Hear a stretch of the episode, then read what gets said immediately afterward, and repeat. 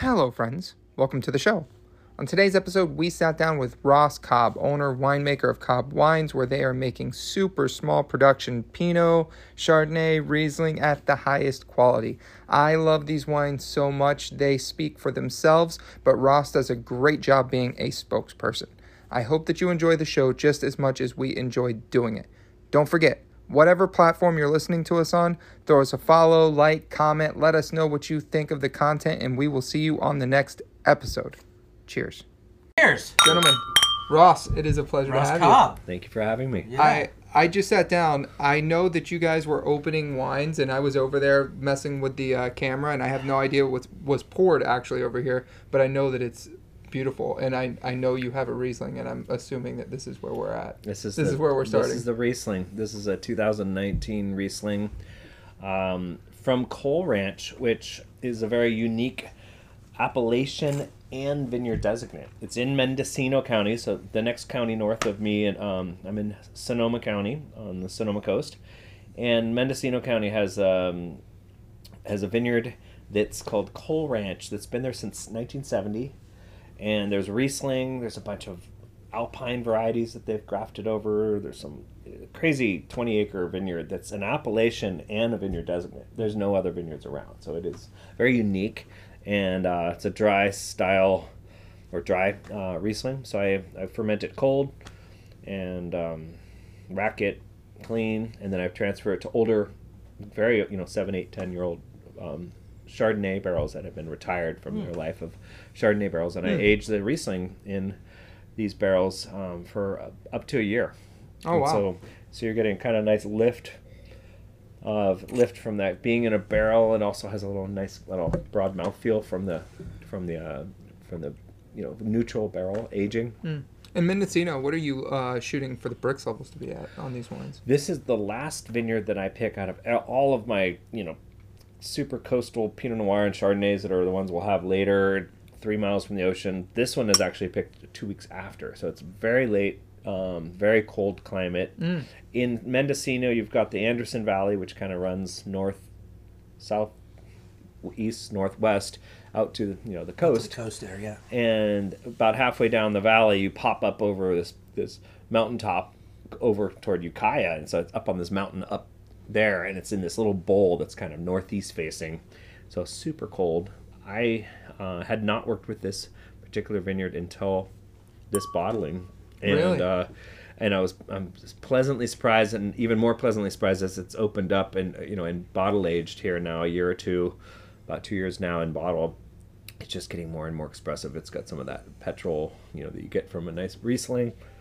But then dry, completely bone dry, 0.0 grams residual. This should be a Florida beach wine. Like, this should be the wine with some oysters, or it has that really bright acidity that I think a lot of people think Riesling can be super cloying and like. Yeah. This is not. This is the exact opposite. It's also not like super sharp either. It's nice and round. It's got some really nice complex notes to it. What's the case production on something like this? I think I made like 400 cases. Really? Total. All of my wines are between 200 to 400 cases. Maximum of all the Cobb wines is only about 4,000 cases. 12 packs. But yeah, this Riesling's dynamite. I had a friend come to me a couple months ago, and she's like, "Oh, I love Sauvignon Blanc. I wish there was more Sauvignon Blanc." And I'm like, "Well, try this." She's like, "Oh, this is great." So it is kind of an alternate to Sauvignon Blanc, which is kind of, people have been similar to Chardonnay. People have come a little fatigued, but this is a great expression of Riesling, but it has that crispness like a Sauvignon Blanc too. And this, you said the first time you used this vineyard, not the first time you ever made Riesling. That's right. Yeah. Because I've heard you've been in this business for a while. I have. This is a new vineyard that I started buying fruit from, and I know the owner of the vineyard, Mike Lucia, who has a wonderful label. Mike Lucia makes an outstanding wine from this vineyard as well. So he has now I'm forgetting the name of his label. Stupid me. I bring him up and I'll not a whole lot in Anderson Valley though, right? But he makes an excellent wine. It's ungrafted, I think it's called. I forget the name. But he's a good dude. So Riesling is relatively new to Cobb. I've started Cobb Wines in 2001. with the bottling that we'll have last, the Coastlands Diane Cobb, which used to be an old vineyard designate for Williams Selyem. Oh, really? That's what started me off in the vineyard business in '89, planted this vineyard here. And then I started Cobb Wines in 01. And then over the years, I, in 03, 3 years into it, I acquired the contract to the Rice Spivak vineyard. And then later, this Docks Ranch vineyard right next door to Coastlands.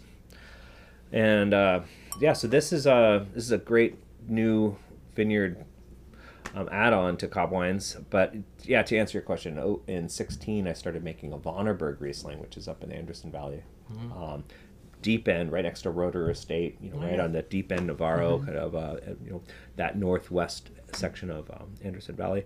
So that Vonnerberg was my first Riesling under a Cobb label. I had been dabbling with some other friends' labels, but this is the 2016 was the first year I made a Riesling under Cobb. Yeah. How did you fall into this wine business? Was this something your family was in, or was this something that you just had in mind you were going to do something like this in the agricultural trade, or? Yeah. So my mother and father, kind of as a second career. My mother, Diane Cobb, the bottling's named after, is an artist and had a master's in art, and she had was a graphic artist and did magazine layout. There's a practical winery and vineyard magazine that's still in print that she basically started working with in the early '80s. So it's an industry magazine where you have equipment, you can look at destemmers and corkers and vineyard rootstock technology, and it's a very geeky industry magazine. Right, so She did all the layout for that magazine. She started off with the first Mac, Apple, with the first, Photoshop 1.00, and learned, arduously through that process of learning how to do graphic arts on a computer. And so that was her first career, and then she was able to work from home and do that, and then she would run the tractor during the day. So we did all the vineyard planting and management of the Coastlands vineyard back in '89. My father also, his career as a marine biologist, and worked for an engineering company in the environmental department for 30 years. And so at my age, at 52, he decided, I'm going to plant a vineyard with my mother, and they bought a bare piece of property, which is now Coastlands, and planted Coastlands Vineyard. It started off with 2 or 3 acres and expanded it to 14 acres. So it's all Pinot Noir. It's at 1,200 feet elevation, 3 miles from the ocean. So you look down, you see Point Reyes, you can see the Farallon Islands on a clear day. You can see Bodega Bay, you can see the white caps off the ocean kicking below. You can smell and feel that ocean kicking up, and you can see the crab boats at night, with their lights on, and you can see the Russian river mouth as the white caps hit the exiting Russian river. So it's a very coastal, beautiful spot, as you can imagine. And so that's what got me into it. I was, a broke college student at UC Santa Cruz studying soil and agriculture and trying to do something that would be helpful in the family vineyard business that they had started. And so I followed them up after college, and I was working, being broke college student and broke post-college. I was up there on the weekends whenever they needed me, whenever I needed a few $100 to pay my bills. And so I kind of got into it as a necessity financially, and I fell in love. I really, and I used my degree from UC Santa Cruz, which is agroecology and sustainable ag under environmental studies. And then I got an emphasis on the living soil. So that was my last senior year. It was all soil science.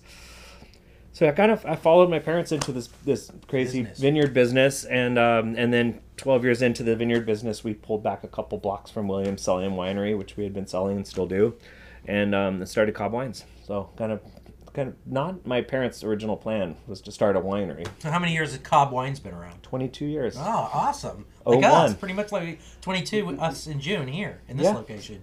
It's the best year to start a winery was 2001. Yeah. They never have to do math. Yeah, so there we go. Well, can we try the next step? And here, I got to dump glass if anybody needs to dump. Are we moving on to the Chardonnay? Yes. Okay. Yeah, so Chardonnay, I'm a big Chardonnay fan. Worked at some awesome wineries over the years. I was at you know, Ferrari Crono back in the day, early on, first job where I started a soil lab back in the 90s. We made a lot of Chardonnay, all barrel fermented. I worked at Bonnie Dune where we made no Chardonnay because Randall Graham was like, you know, everything but he was an amazing mentor for me. I worked there for under a year, but just learned an immense amount from Randall Graham. Cool, and then worked at Williams Selyem, and then we made, you know, 10 barrels of Chardonnay. Now they probably make, you know, 200 barrels of Chardonnay, but we started in 98, 99, working with Bob Kerbal, making the Williams Selyem Chard and, of course, Pinot Noirs, and using my own family grapes. So Chardonnay has been a big part of my life. And then from there, I was a winemaker at Flowers Winery.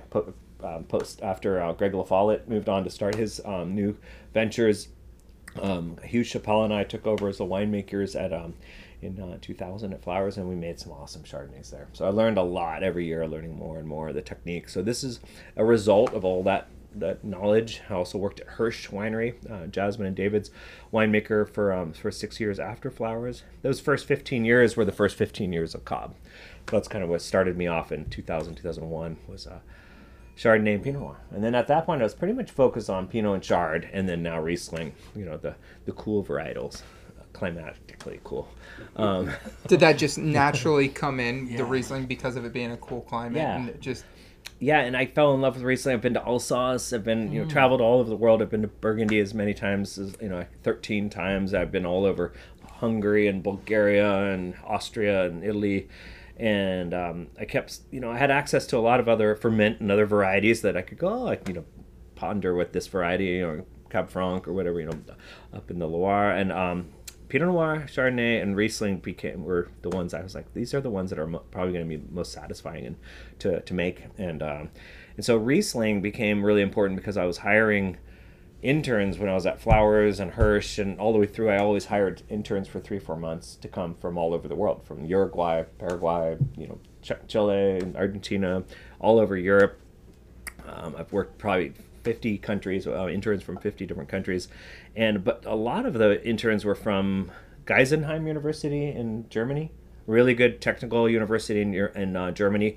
And these guys, they just had a board, like a job board that just kind of revolved. And it was my name was always on there because one person would just put it on, and it just kept referring. So the last 15 years, I've hired probably 30 great now winemakers from Germany, and so every time they would bring a suitcase full of their Rieslings, you know, to share. Nice. So I fell in love with, you know, the Pfalz and the Mosel and the Rheingau and the Baden and all these different subregions and so I learned what I love in a Riesling, but I also learned a lot from them of how to make Riesling, and they always told me, oh, you should make Riesling, Ross. I'm like, yes, but finding a vineyard like the Cole Ranch or the Vonnerberg, or now this new vineyard called Abigail's that we grafted from Pinot to Riesling, it's hard. Not most people plant Pinot Noir and Chardonnay second, and Riesling is why would anyone plant Riesling? Because the cost per ton, right, as a grower is, at the time it was like $800 a ton, and you could do,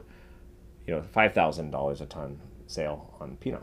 Chardonnay maybe 3,000 a ton. So finally started finding some Riesling vineyards, and that's really why it took until 2016 for me to start actually Riesling. Searching for these, or I mean, do you have like leads from other people? How does that work when you're trying to find something that you want to bring into your wine, like something that's going to make your wine better than the last one that you made? Making Riesling or the salad making? Just to find a vineyard, yeah, where, or somebody who has Riesling that you want. It's all word of mouth. I mean, most all my relationships are word of mouth. Every single one of them started with a phone call from someone saying, hey, I love your wines, or I've heard you make blah, blah, blah, or would you? Most of them personal referrals and relationships that I built. But the Rieslings, there weren't that many. So when I saw Riesling, I was like, wow. And then I'd look at the climate, I'd look at the microclimate, kind of knowing the ridges on that Sonoma Coast and Mendocino Coast area, I had a good idea of which microclimate would be appropriate for Riesling. And then I look at the soils, of course, that's important. Mm-hmm. And I'd kind of take a little dive in, maybe try it out for 1 year on a 1-year contract. And if it was just absurd, fortunately I've never bought a fruit that I couldn't bottle, mm-hmm, because I was cautious. But if I had that, you know, I try it out for 1 year, and if the vineyard really came through, then I'd have an option. Usually I have a first option to get a contract rolling into it after you approve it. So most of my relationship is like that. You kind of start with a 1 year and then you roll into a 3 year, 5 year, and then you're like, oh, I want a 10 year if it's, you know, monumental, like this 13 year contract on Docks Ranch, or you own the vineyard, which is a little more stable too. But yeah, they're all relationships, and so the reason it was hard to find people growing because of the economics. I want to tell you, this Chardonnay is so beautifully balanced. I love this Chardonnay. It's very good. And it's very interesting, these three grapes, right? Pinot, Chard, and Riesling, the grapes that you produce are very expressive grapes, right? They're grapes that really the winemaker stamp comes across. Pinot being as delicate as it is, you know, you really get what the winemaker's putting out there. The soil is so important. Riesling, same idea. Chardonnay, you have so many different expressions from, you know, very light, crisp, minerality driven to big butter bombs of Rombauer, right? And everything in between. So you really have these three grapes that you get to take and make your own. So these contracts that you're making, or these deals that you're making, even for 1 year, that's a very important year because they are so expressive, and they are, and before I forget about it, the soil composition. I know that that's very important, especially when it comes to something like Riesling, across the board, anything. What is the soil composition of the Riesling? So Riesling, of course, we've moved to the Chardonnay, but I love this Riesling, so we're going to keep diving back into the pool of Riesling. The soil, this is Mendocino loam. It's this kind of an old historic kind of lake bed, kind of, it's this valley. It's very flat, so you could imagine at some point it was holding some water for, you know, maybe it was an old glacier top, I don't know, but it's got a lot of limestone in it. It's actually a very unique site in Mendocino that's got this kind of limestone, like an old seabed that's been uplifted with the kind of pushing up of the continental plate.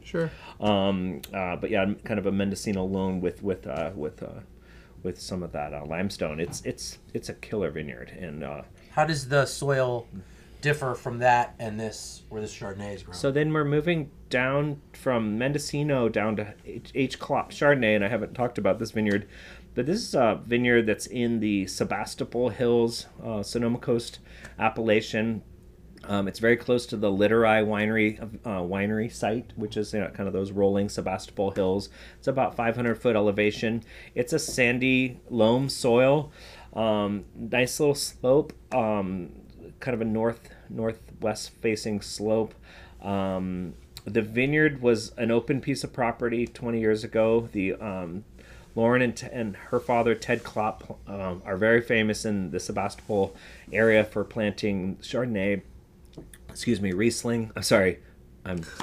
We love Riesling too. I just keep going back to Riesling. We love Riesling. That's gonna be like glitch everything. So the Klopps have planted historically some of the best Pinot Noir and Sauvignon Blanc. That's where I was getting, and they actually approached me 15 years ago and said, "We have this wonderful Pinot Noir site. We grow for Costa Brown, and we grow for, you know, other great Pinot Noir, Mary Edwards, Sauvignon Blanc, and Pinot Noir. The Laguna Ranch was very famous Pinot Noir vineyards, and Sauv Blanc." And they approached me and they said, "We have this beautiful vineyard site, and we want to plant Pinot Noir. We want someone to do a pre-plant agreement, which means I would agree to buy the fruit as soon as the vines are producing. So it's a long term. It's like 5, 6, 7 years in advance. You make this relationship."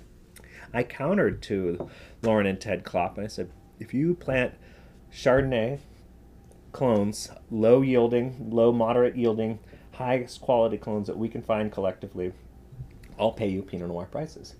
Going back to the economics, I said, I'll pay you $5,000 a ton. You know, I'm not going to tell you how much I pay for this. That's private, but I'll pay you $5,000 a ton. And if you plant Chardonnay. And they said, we can't argue with that. So now, 15 years later, we've got this beautiful Chardonnay vineyard with these Mount Eden clone and Old Wente and Robert Young and Clone 4. And we collectively went around to a bunch of wineries, a bunch of our colleagues, and said, what are some of the top Chardonnay clones that we may have overseen or maybe didn't know about it? And we did our research for a good year. And this is a result of that. And 20%, 10% new oak, depending on the oak, about 10 to 20% French new oak. The rest is, neutral barrels.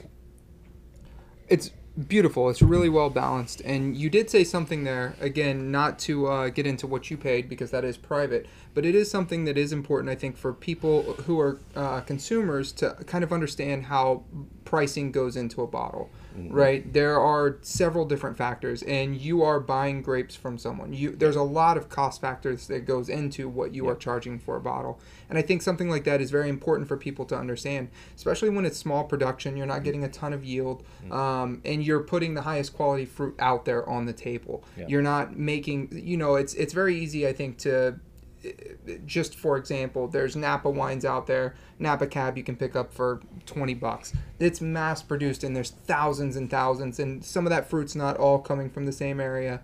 And then there's very high quality fruit that's or bottles that very small production, the highest quality grapes, and that's something that I think is important to point out, especially when we're talking about very small production from Mendocino and what you're doing, and you're putting the highest quality fruit in the bottle. Yeah, I mean, the economics is pretty straightforward. We have an intruder. And we have the price point is actually a really interesting metric, and it's pretty dialed in, which is if you have a $8,000 a ton fruit, it's an $80 bottle of wine. And that's when you're doing your cost of goods, your COGS, you're like basically always kind of keeping in check that things are about in those metrics. So that's including glass, cork, capsule, or that's including the juice in the bottle. If you're paying it's like kind of one of those metrics, like if you want to have, you know, if you want a $2,000, you know, mortgage, you need to pay, you know, four times that much. You've heard people, I need to pay 8,000 before, you know, gross. It's kind of the same thing. It's this rough guideline. So a $2,000 ton fruit should be about a $20 bottle, a retail SRP. Gotcha. A $4,000 a ton fruit should be about 40. Otherwise, you're just not being responsible with your cash. And so this is, you know, this is actually a $45 bottle, and I'm paying about that much in $4,500. So it's an easy way to kind of say what is the cost of an $80 bottle? It's $8,000 fruit, or $12,000. I can't speak for $500 Cabernets from Napa, because that's a whole nother another metric that kind of goes out into another category. But yeah, so Chardonnay here, 10-15% new oak, aged for 22 months. Most Chardonnay is aged for as little as possible, maybe 9-10 months, and then pop it and put it in the bottle and get it out in the market. But I've committed with Cobb Wines now for 22 years is making wines that are of the highest quality, and so I'm doing 22 months in barrel, but not much new oak, you know, 10-20% new oak, very high quality, tight grain, lightly seasoned, lightly toasted barrels, very subtle barrels, and I pay a little more per barrel, the French oak, new oak barrels I bring in, for a high quality barrel that can age the wine for a long time without it becoming impacted. You're actually paying for subtlety. And the rest is neutral oak? Yeah. And the rest is neutral. Well, that's why it's so damn balanced. I mean, this one is beautiful. I mean, I don't get crazy about Chardonnay, but it's a really nice wine, and it's so good. It's a crowd pleaser. It's not some. It's got mallow to it, but it's not a big butter bomb, right? You're not at the movie theaters having popcorn. It's a really nicely balanced. You still get some of that like melon in there. It's got some nice balance. I would think too, it's somewhat ageable. I mean, it seems like there is a little bit more acid in there than it's the pH of the Riesling, for example, is 3, which is just, you know, zip. The pH of this is about 3.2, and the pH for my Pinot Noir is about 3.4, 3.5, and just to illustrate kind of a ripe, overblown Cabernet or Zin is like 4. You know, so that's kind of the range from 3 to 4 pH, and this one's just zippy, 3.25 or so. It's but full mallow, and most of what contributes to that kind of buttery, kind of that mallow characteristic, or even tropical aromatics, is the climate of the vineyard. So the microclimate of the vineyard, that'll really dictate what the resulting wine is, no matter if it's mallow or not. For sure. There's a lot of misunderstanding in the wine industry where people think if it's gone through mallow, it's going to be buttery, or but it's actually the microclimate will determine how the resulting wine, if you go through malolactic or not. For sure. And with Pinot, same kind of thing. Like Pinot, like you said, location. You know, you're exactly the same thing. Same thing with Riesling. Yep. All right. Let's try some. Awesome. What's next? Is this our next one here? I didn't. This one is. I'm glad you came to visit. Miles broke in. You're good. You made it. Good job. Good. Door skills. Sit down. No one wants to hear you. Thank you. I'll get that. Gotcha. So the next Pinot Noir, or the first Pinot Noir here, the next wine, is going to be disclosed when I see the label. Rice Spivak. So Rice Spivak, as I said earlier, Rice Spivak is a vineyard that we started working with at Cobb Wines in 2003. Similar stories I'm telling you about. The owners of the vineyard approached me, and kind of 2001, which is my first year I started Cobb, and they said, "Hey, we have this beautiful vineyard that we planted. We think so. We think you're going to be happy with the fruit." And I said, "Well, let's check it out." So I drove down to the vineyard with my mother and father back in 2001, and said, "This is a beautiful looking vineyard. Let's try it out." So I did a 1-year trial, and 2003 was the first year, and it was phenomenal. So locked it in for a long-term contract. Now this has been 19 years I've been working with this vineyard. It's in the Sebastopol Hills area, so very close to the H. Klopp Vineyard site, very close to the Literi winery site, which is their pivot Literi vineyard. It's in those Sebastopol Hills. You have Kanzler Vineyard, you've got the Literi Pivot Vineyard, you've got Rice Spivak. It's a lot of open, spaced out vineyards, a lot of vineyards kind of spaced out, evenly throughout this kind of rolling farmland there. Volcanic ash soil. It's got some nice mix of Pinot Noir clones that they selected, which is Swan clone from Joseph Swan's winery originally. Really nice expressive clone, and some Dijon clones, 667, 115, and moving into technical stuff. It's a lot of whole cluster, 50-60% whole bunch. 3-4 weeks of fermentation, lots of long cold soak for kind of aromatics and spicy components. Also aged for 22 months, but not much new oak, about 30% new oak. And I think I did do 300 cases. This is 300 cases. Tiny. When you say whole cluster, just for everybody who listens, is that stems involved? Everything goes in. Yeah, not to discredit people who use the word stem inclusion, but it's really kind of a misnomer.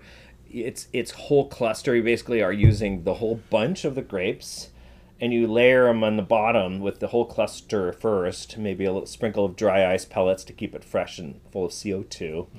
And then you can do a different percentage of destemmed, where you pulled off the berries, destemmed fruit, and that percent whole cluster will be 10% whole cluster and 90% destemmed, or 60% whole cluster.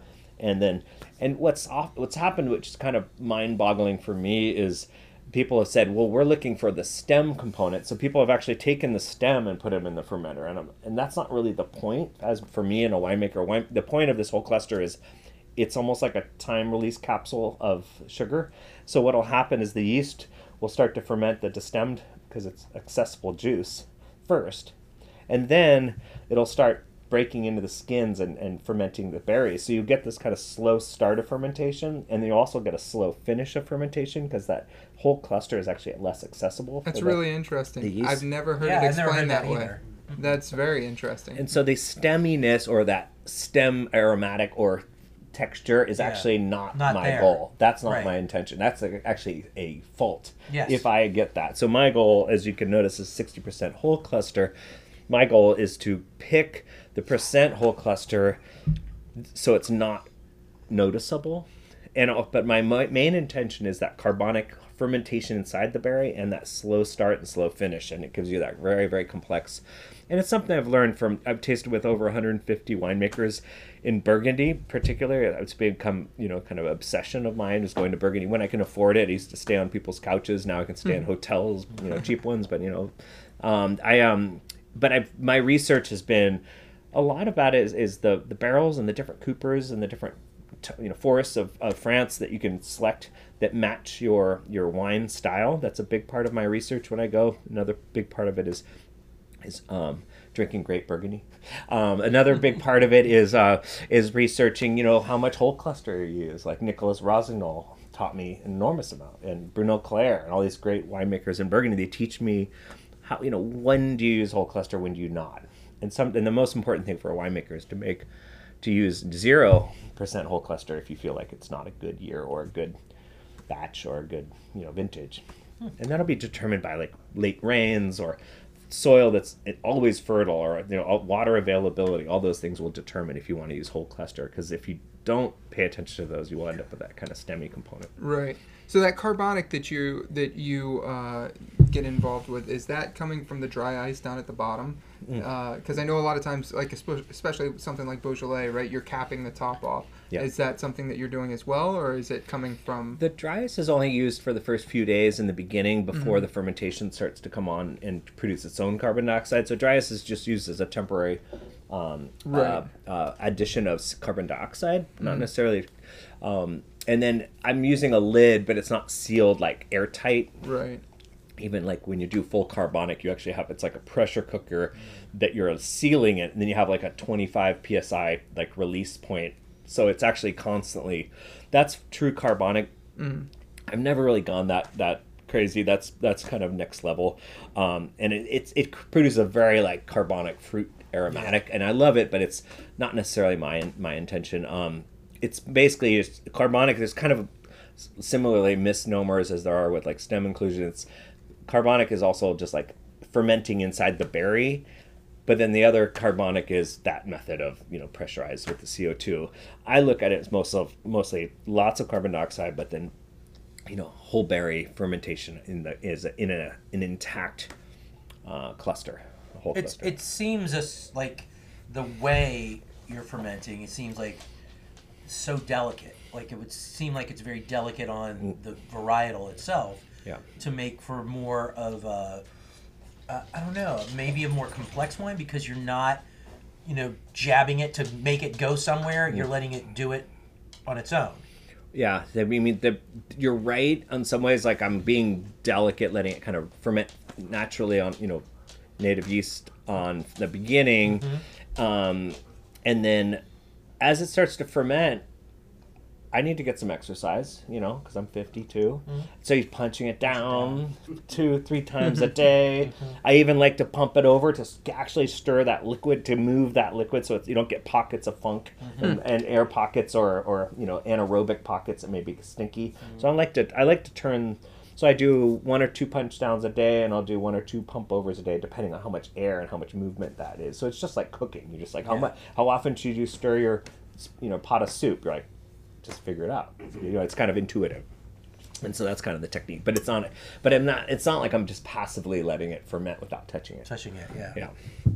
The nose on this is gorgeous. There's almost like a almost like a clove or something. Like there's something a little bit. Baking spice or something? Yeah, like maybe a little clove, a little.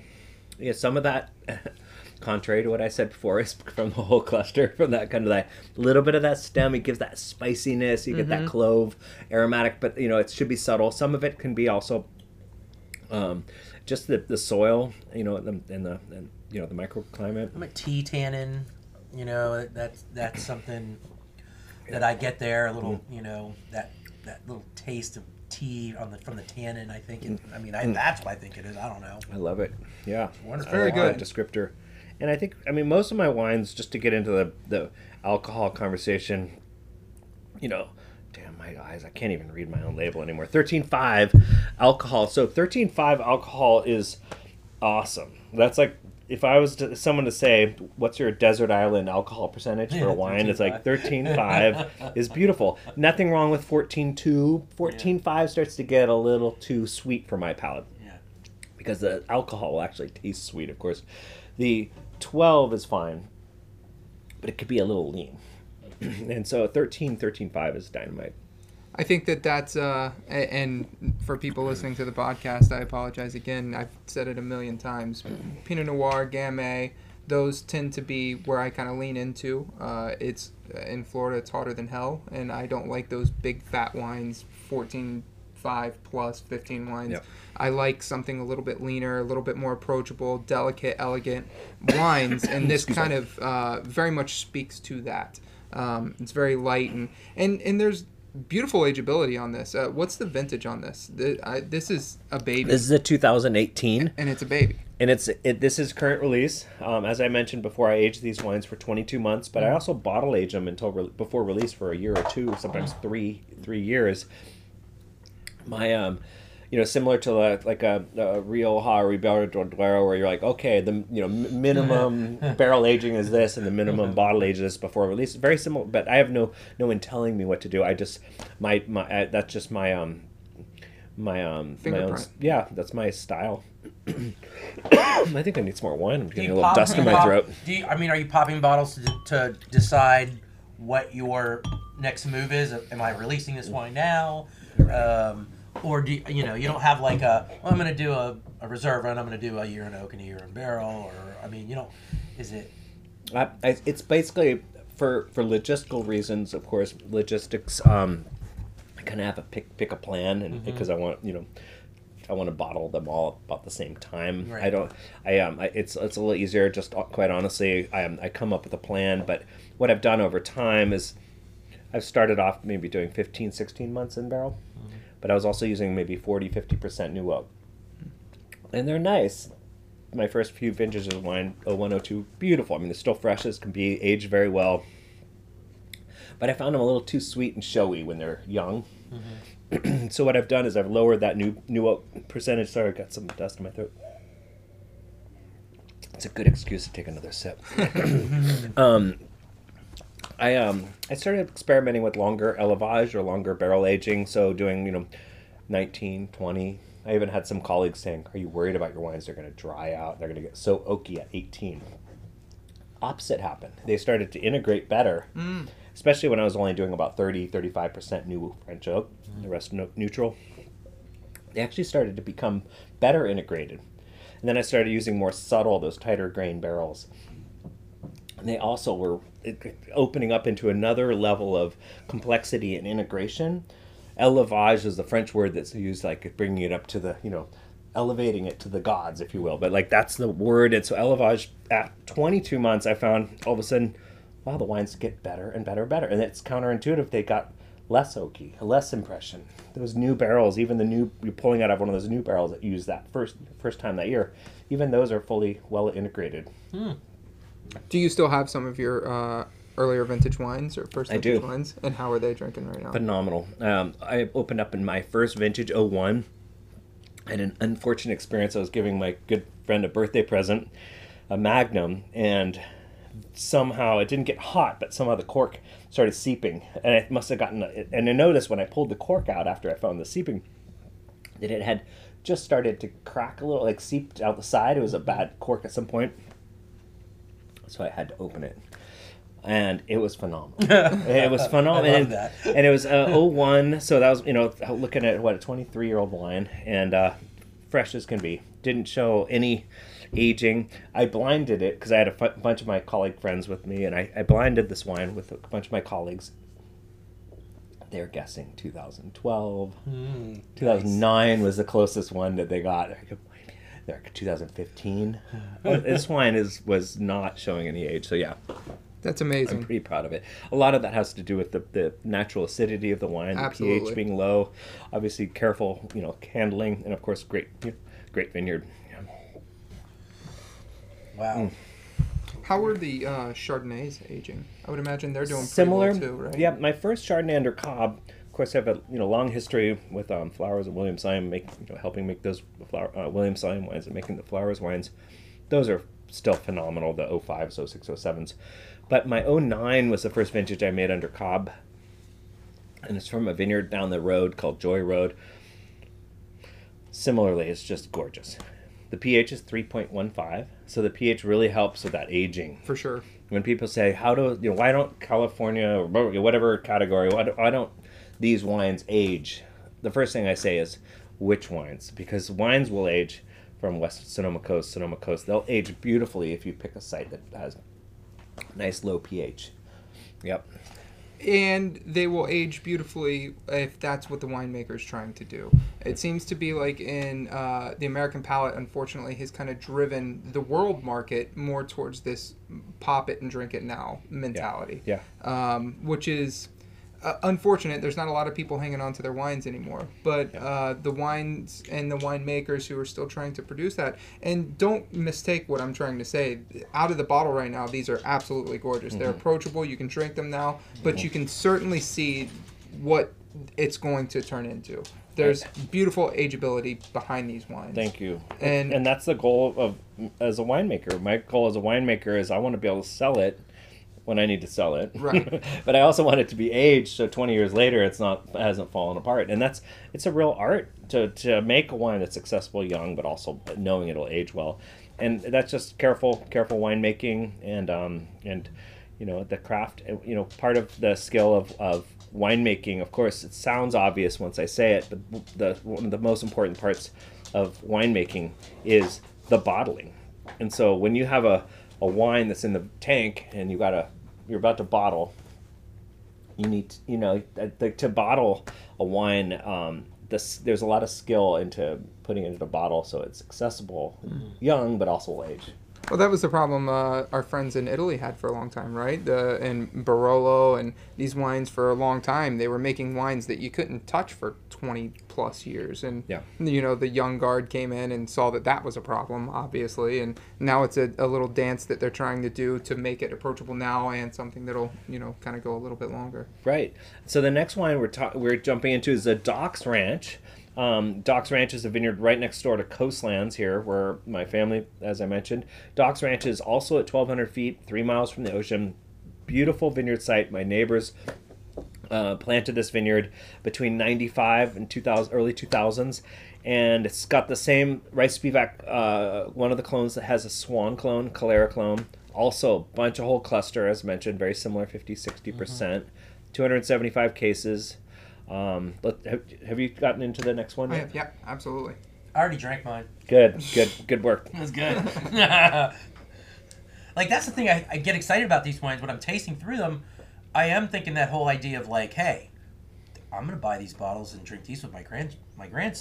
You know, mm-hmm. he's 9 now, but, you know, in, 10 to 7 years, I'll open them up with him and have dinner and... Yeah. You know, celebrate like, you know, your wine with, you know, somebody who couldn't drink wine when I purchased them. Yeah, no, it's great. I mean, the basic goal I have and all my colleagues have and we all have as, you know, wine industry people is buy a case and then drink a bottle every year for 12 years, you know, or, you know, wait 3 years and then drink a bottle every other year, whatever the metric is. But it's a nice way to collect a wine and to see how it evolves every year. You know, every 6 months, maybe open up a bottle. And that's really satisfying. As a winemaker, that's what I live for, is go, oh my gosh, I haven't had my 2005, in a while. Let's try it. And, and every year it's a very exciting way to collect and drink wine. So Rice Spivak is beautiful. Docks Ranch, gorgeous. One of my favorite, 18 vintage as well. And then when we get into the last one here, this is the finale. And this is the vineyard that I mentioned that we planted in 1989, the first block. It's called Diane Cobb, and it's Diane Cobb Coastlands Vineyard. And this is a dedication bottle because I mentioned my mother. I'm gonna have to drink this. Thank you. I got a glass here. I'm sorry, I took a hit for the team. The one beauty of these wines, just to brag, is at 12.5 to 13.5% alcohol, which is the range of these. You can actually drink a little more without feeling, you know, they're a lot easier on your body to metabolize, and that's actually medically proven is the metabolization of alcohol from 10 to 11 to 12 to 13 to 14 is exponentially more difficult for your body. It's like the earthquake scale.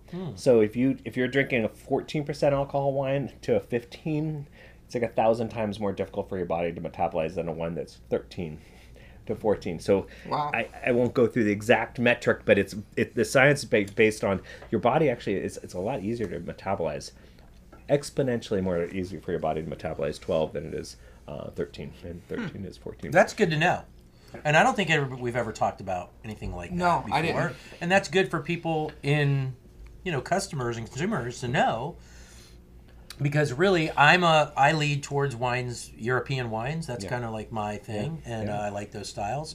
But, you know, these wines are in that range of that same in its same range as some of those European wines I drink. Yep. Now this seems to be, to me, a little bigger, a little more like fruit driven. No, a little more backbone behind it. Almost like Gevrey-Chambertin, right? A little bit more backbone behind what this has got going on. Am I wrong about that? I can't argue with that. Thank you. I am the Gevrey-Chambertin reference. I love my first trip to Burgundy. I went to Gevrey and I was tasting with the greats in the village, and that's kind of where I started and branched out. René Leclerc and those wines there, and then of course branching out to Dujac and and such.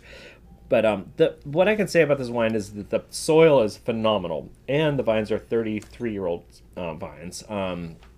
There's 18 different clones of Pinot Noir that have been own-rooted, meaning we stuck that Pinot Noir vine and we have a row of each clone. So you can walk down the row and you can taste Jackson 16, and you drop back and you got Martini 13, and you walk down another and you can taste them as they're ripening.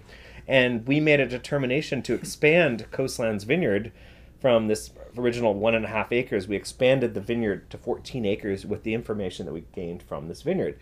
The idea was my mother, Diane Cobb, decided, let's do a row as an experiment. Let's own root it because it's a temporary experiment to learn how we expand our vineyard. It was called an expansion block or a nursery block.